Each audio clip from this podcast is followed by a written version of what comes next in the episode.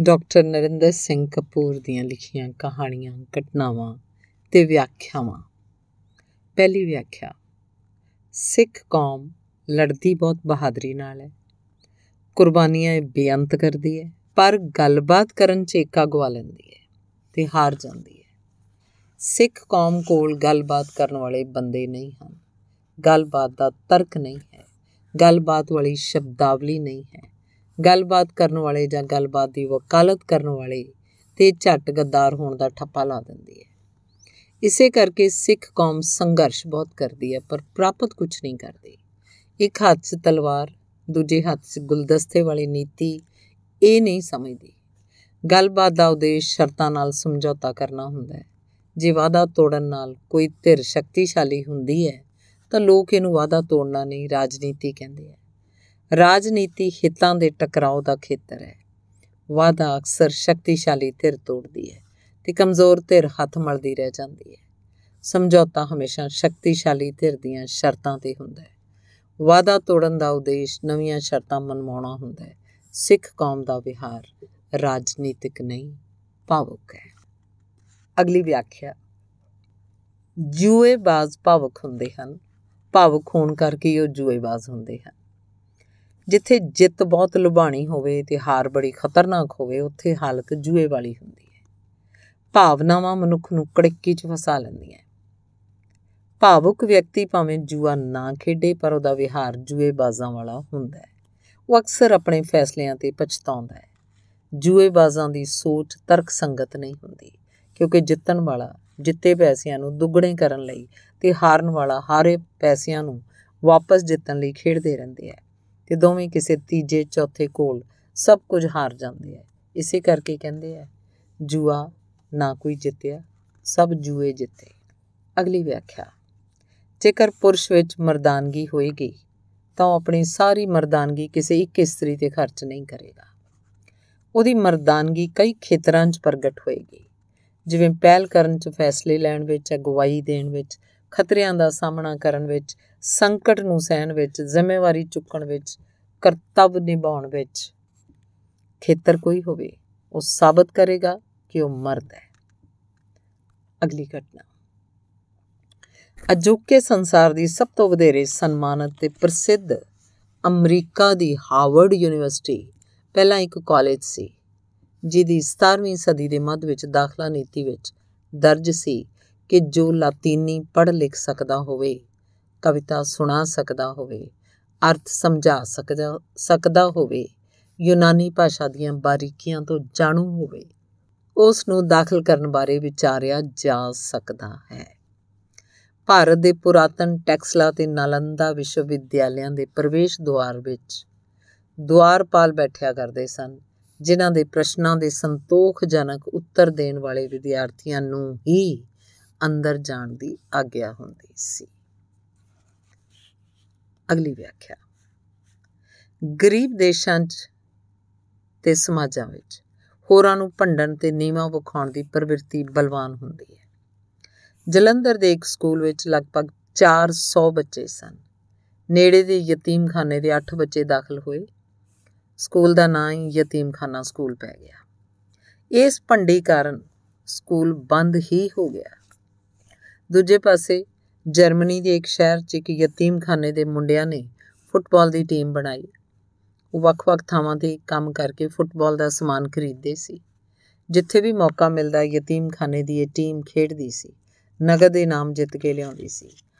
ਇਸ ਟੀਮ ਦੀ ਆਮਦਨ ਨਾਲ ਤੇ ਚਰਚ ਦੇ ਯੋਗਦਾਨ ਨਾਲ ਯਤੀਮਖਾਨੇ ਵਿੱਚ ਸਕੂਲ ਖੁੱਲਿਆ ਫੁੱਟਬਾਲ ਦੀ ਟੀਮ ਨੇ ਨਾ ਕੇਵਲ ਯਤੀਮਖਾਨੇ ਨੂੰ ਪ੍ਰਸਿੱਧ ਕੀਤਾ, ਸਗੋਂ ਇਸ ਨੂੰ ਇੱਕ ਮਾਡਲ ਵਜੋਂ ਉਸਾਰਿਆ।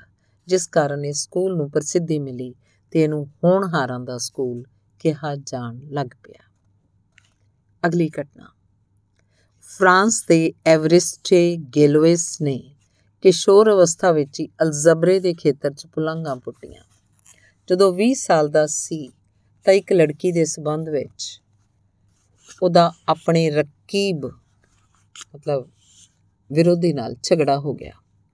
ਫਰਾਂਸ ਵਿੱਚ ਰਵਾਇਤ ਰਹੀ ਹੈ ਕਿ ਜੇ ਦੋ ਪੁਰਸ਼ ਇੱਕ ਹੀ ਕੁਵਾਰੀ ਇਸਤਰੀ ਨੂੰ ਪਿਆਰ ਕਰਦੇ ਹੋਣ, ਤਾਂ ਇੱਕ ਨੂੰ ਖਾਰਜ ਕਰਨ ਲਈ ਕੋਈ ਇੱਕ ਦੂਜੇ ਨੂੰ ਤਲਵਾਰਬਾਜ਼ੀ ਲਈ ਵੰਗਾਰਦਾ ਹੈ ਤੇ ਦੂਜੇ ਨੂੰ ਆਪਣੇ ਮਰਦ ਹੋਣ ਦੇ ਸਬੂਤ ਵਜੋਂ ਇਹ ਚੁਣੌਤੀ ਅਕਸਰ ਸਵੀਕਾਰ ਕਰਨੀ ਪੈਂਦੀ ਹੈ। ਅਜਿਹੀ ਮੁੱਠਭੇੜ 'ਚ ਇੱਕ ਦਾ ਮਰਨਾ ਨਿਸ਼ਚਿਤ ਹੁੰਦਾ ਹੈ। ਇਹਨੂੰ ਕਤਲ ਨਹੀਂ ਸਮਝਿਆ ਜਾਂਦਾ। ਐਵਰਿਸਟੇ ਨੂੰ ਵੀ ਇਹ ਚੁਣੌਤੀ ਸਵੀਕਾਰ ਕਰਨੀ ਪਈ। ਵੰਗਾਰਨ ਵਾਲਾ ਵਧੇਰੇ ਬਲਵਾਨ ਤੇ ਫੁਰਤੀਲਾ ਸੀ। ਸੋ ਐਵਰਿਸਟੇ ਨੂੰ ਪਤਾ ਸੀ ਕਿ ਅਗਲੇ ਦਿਨ ਉਹਨੇ ਤਲਵਾਰਬਾਜ਼ੀ 'ਚ ਮਾਰੇ ਜਾਣਾ ਹੈ। ਉਹ ਤੋਂ ਪਹਿਲੀ ਰਾਤ ਉਸ ਕੋਲ ਅਲਜਬਰੇ ਦਾ ਜੋ ਗਿਆਨ ਸੀ, ਉਹਨੂੰ ਉਹਨੇ ਲਿਖਣ ਦਾ ਫੈਸਲਾ ਕੀਤਾ ਤਾਂ ਕਿ ਉਸ ਤੋਂ ਗਣਿਤ ਤੇ ਅਲਜਬਰਾ ਸ਼ਾਸਤਰੀ ਲਾਭ ਉਠਾ ਸਕਣ। ਸਾਰੀ ਰਾਤ ਉਹ ਪਾਗਲਾਂ ਵਾਂਗ ਵਾਹ ਹੀ ਲਿਖਦਾ ਰਿਹਾ। ਸਥਿਤੀ ਦੀ ਸ਼ਿੱਦਤ ਕਾਰਨ ਵਿਚਾਰ ਉੱਡ ਉਡਾਉਂਦੇ ਰਹੇ ਤੇ ਅਨੇਕਾਂ ਨਵੇਂ ਵਿਚਾਰ ਵੀ ਸੁਝੇ।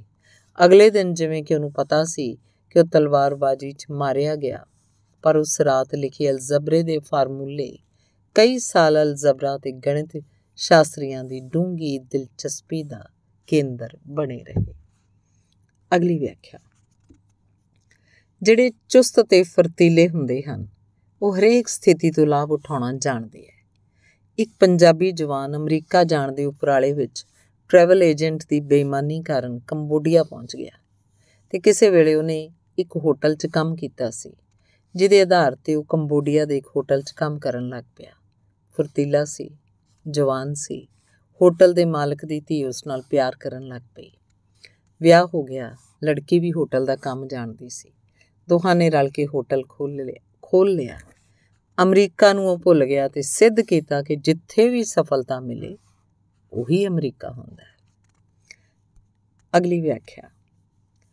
ਅੱਖਾਂ ਦੀ ਚਮਕ ਸਿਆਣਪ ਦਾ ਸੰਕੇਤ ਹੁੰਦੀ ਹੈ। ਸੂਰਾਂ ਉਠਾਂ ਤੇ ਡੱਡੂਆਂ ਦੀਆਂ ਅੱਖਾਂ 'ਚ ਚਮਕ ਨਹੀਂ ਹੁੰਦੀ। ਸਿਆਣਿਆਂ ਦੀ ਟੋਰ ਵਿੱਚ ਵੀ ਸਿਆਣਪ ਹੁੰਦੀ ਹੈ। ਸਿਆਣੇ ਬੰਦਿਆਂ ਦੀ ਹਰੇਕ ਹਰਕਤ, ਹਰੇਕ ਸ਼ਬਦ ਉੱਤੇ ਉਹਨਾਂ ਦੀ ਛਾਪ ਹੁੰਦੀ ਹੈ। ਇੱਕ ਬਾਦਸ਼ਾਹ ਨੇ ਆਪਣੇ ਪੁੱਤਰ ਨੂੰ ਉੱਥੇ ਖਲੋਤੇ ਵਜ਼ੀਰਾਂ ਵਿੱਚੋਂ ਸਭ ਤੋਂ ਸਿਆਣੇ ਵਜ਼ੀਰ ਨੂੰ ਪਛਾਣਨ ਲਈ ਕਿਹਾ। ਪੁੱਤਰ ਨੇ ਧਿਆਨ ਨਾਲ ਵੇਖਿਆ। ਵੇਖਦਾ ਤਾਂ ਪਹਿਲਾਂ ਵੀ ਸੀ, ਜਿਸ ਦੀਆਂ ਅੱਖਾਂ 'ਚ ਚਮਕ ਸੀ, ਟੋਰ 'ਚ ਰੂਪ ਸੀ, ਉਹਦਾ ਹੱਥ ਫੜ ਕੇ ਉਸ ਵਾਂਗ ਟੁਰ ਕੇ ਪਿਤਾ ਕੋਲ ਲੈ ਗਿਆ। ਅਗਲੀ ਕਹਾਣੀ। ਜਿਹੜੇ ਸਿੱਧਾ ਬਦਲਾ ਲੈਂਦੇ ਐ, ਉਹ ਉਹਨੇ ਖਤਰਨਾਕ ਤੇ ਹਾਨੀਕਾਰਕ ਨਹੀਂ ਹੁੰਦੇ, ਜਿੰਨੇ ਗੁੱਜਾ ਬਦਲਾ ਲੈਣ ਵਾਲੇ ਹੁੰਦੇ ਐ। ਗੁੱਜਾ ਬਦਲਾ ਲੈਣ ਵਾਲੇ ਅਜਿਹੇ ਢੰਗ ਵਰਤਦੇ ਐ ਕਿ ਪਤਾ ਹੀ ਨਹੀਂ ਲੱਗਦਾ ਕਿ ਕੀ ਵਾਪਰ ਰਿਹਾ ਹੈ। ਇੱਕ ਵਪਾਰੀ ਨੇ ਕਿਸੇ ਵੇਲੇ ਆਪਣੇ ਭਾਈਵਾਲ ਰਹੇ ਵਪਾਰੀ ਤੋਂ ਬਦਲੇ ਦੀ ਭਾਵਨਾ ਦੇਣ, ਉਹਦਾ ਇਕਲੌਤਾ ਪੁੱਤਰ ਵਰਗਲਾ ਲਿਆ ਤੇ ਖਾਣ ਪੀਣ ਦੀ ਆਦਤ ਨਾਲ ਆਪਣੇ ਖਰਚੇ ਤੇ ਨਸ਼ਿਆਂ ਦਾ ਆਦੀ ਬਣਾ ਦਿੱਤਾ ਤੇ ਫਿਰ ਅਚਾਨਕ ਸਬੰਧ ਤੋੜ ਲਿਆ। ਪੁੱਤਰ ਨੇ ਪਿਤਾ ਨੂੰ ਬਰਬਾਦ ਕਰ ਦਿੱਤਾ। ਭਾਰੀ ਨੁਕਸਾਨ ਉਪਰੰਤ ਅਖੀਰ ਪਿਓ ਨੇ ਵੀ ਕੱਢ ਦਿੱਤਾ। ਤੇ ਸਹੁਰੇ ਦੀ ਦੁਕਾਨ ਤੇ ਨੌਕਰ ਬਣ ਕੇ ਕੰਮ ਕਰਨ ਲੱਗਾ।